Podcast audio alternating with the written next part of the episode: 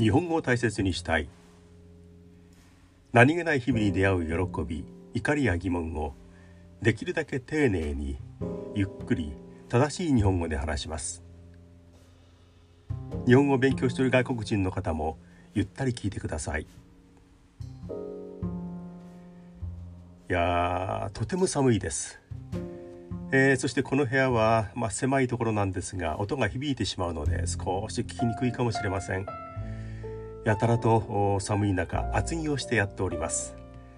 えーね、えー、春が待ち遠しいそんな気がいたします。さてインドネシアのレフィーさんから初めて音声メッセージをもらいました。ありがとうございました。でその、えー、インドネシアっていうのはねあの国名としてはあの最初想像した通りでよかったんですがえー、前の前の回ぐらいのエピソードでしょうか、えー、インドネシアの首都はクアラルンプールですから私偉そうに言っていますがインドネシアの首都はジャカルタでマレーシアの首都がクアラルンプールですよね、えー、訂正します、え中学の地理で習ったんですがね、うん、もう全然かっこ悪いことを言っていました。小さいミス言い間違いそれから、えー、大きな、えー、間違いとか言ってはいけないこととかね、えー、繰り返しております。さてまたメールが届きました。本当にありがとうございます。1通目は、えー、ベネズエラのコリーナさん。そして2通目は、えー、本当に申し訳ありませんでした。アメリカ・テキサスのリサさん。そして今回3通目、えー、いただきました、えー、お名前言っていいということでしたのでお伝えします。えー、日本語で丁寧なメールをいただきました。そしてカタカナでお名前もちゃんと表記してくれてくれました、えー、カナダのウッドブリ・コリンさん。えー、っとこれはカナダではコリン・ウッドブリさんというというふうに思うんですが、えー、ウッドブリさん。コリンさん。コリンさんが名前ですよね、えー、でね大変申し訳ないんですがこのウッドブリック・コリンさんは女性の名前なのか男性の名前なのか私ちょっと分かりませんでした。おそらく女性なのかなというふうに想像しているんですけども、えー、申し訳ありません、えー、でもコリンさん本当に、えー、ありがとうございます。3通目のメールなんですがとねえね通算リスナーの方から頂いた3通目のメールが初めて質問が中に書いてありました。えーねあのこのコリンさんのことを少しお話ししますと日本語の勉強を始めて15年ぐらい経っているそうです。15年ぐらい前に勉強を始めた。で九州に何年か住んだことがあるということです。で最近も日本に来て滞在したことがある。ですからお仕事の関連で都合でしょうかね。日本にも来るそうです。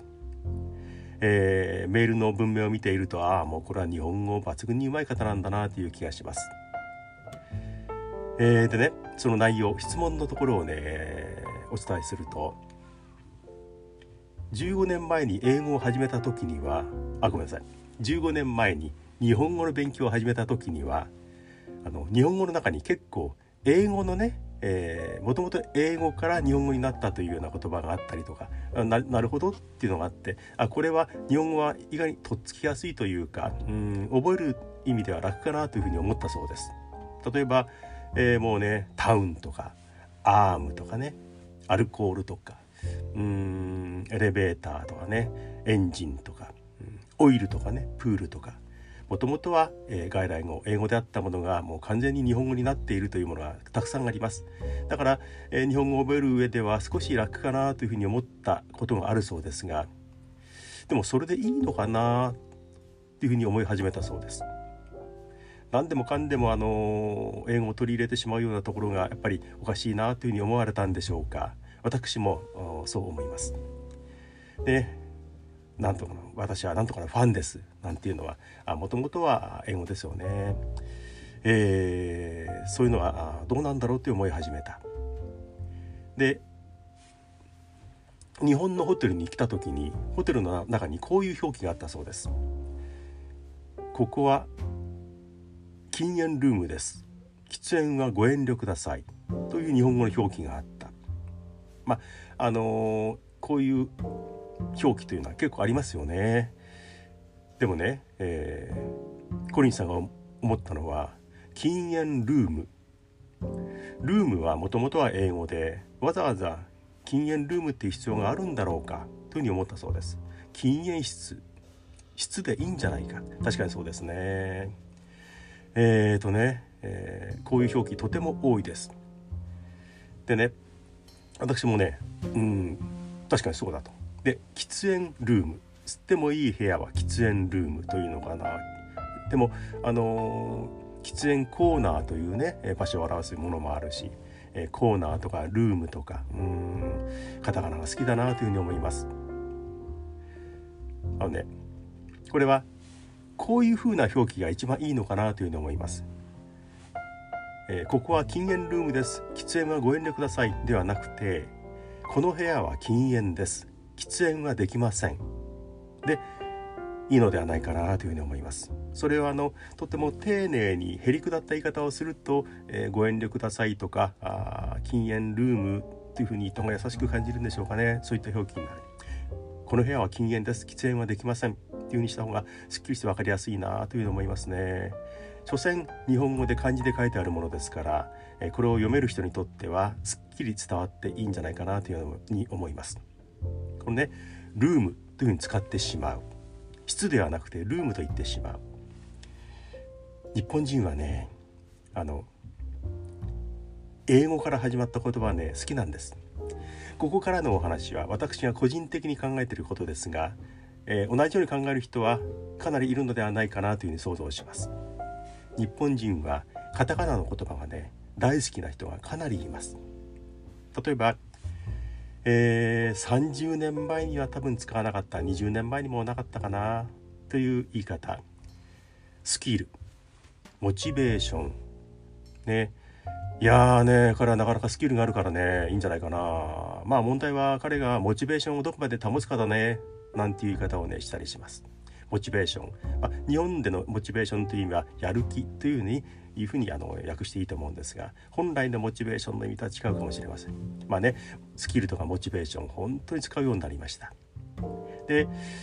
えー、ちょっとね気取った会議などになりますと、うん、カタカナ好きの人がかなり対してみんながみんなではありませんが。いや最近、うん、市場がシュリンクしているからね。うん。そうだね。忙しくてね私もね、えー、もう仕事がスタックしちゃってなんていうふうに、えー、いうのを聞いたことがあります。シュリンク。私調べました会議で初めて聞いてシュリンクするあ縮小するとか減るって意味だったんですね。シュリンクか。いや忙しくてねもうねいろいろねスタックしちゃってスタック。ね。えー、重なってしまう溜まってしまうという意味で使っていたみたいです。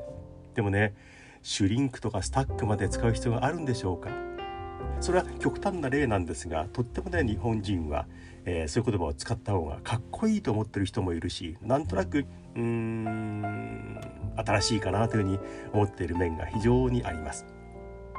でもともとね、えー、今の私スマートフォン iPhone に向かって喋っていますが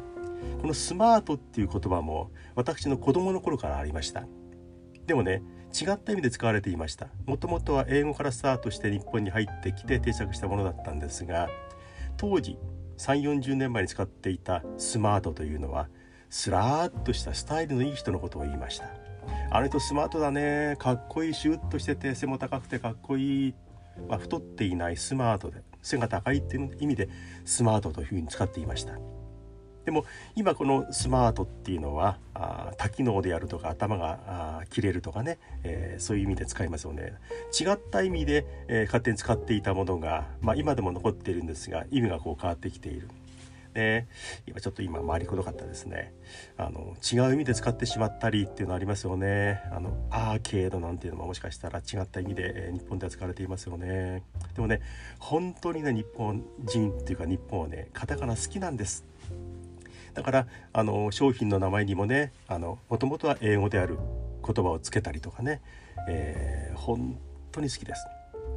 えー、まああのアメリカあ英語に対する何て言うかな憧れというかうんちょっと弱いですよね。どんどん導入したいという気持ちがあります。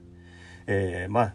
西欧の文化アメリカの文化外国の文化についてはやっぱりあのいいなというふうに思う、うん、節が昔からあって言葉についてもどんどんどんどんと取り入れた方がねあかっこいい今風であるというふうに思ってしまうところがあるんじゃないでしょうか。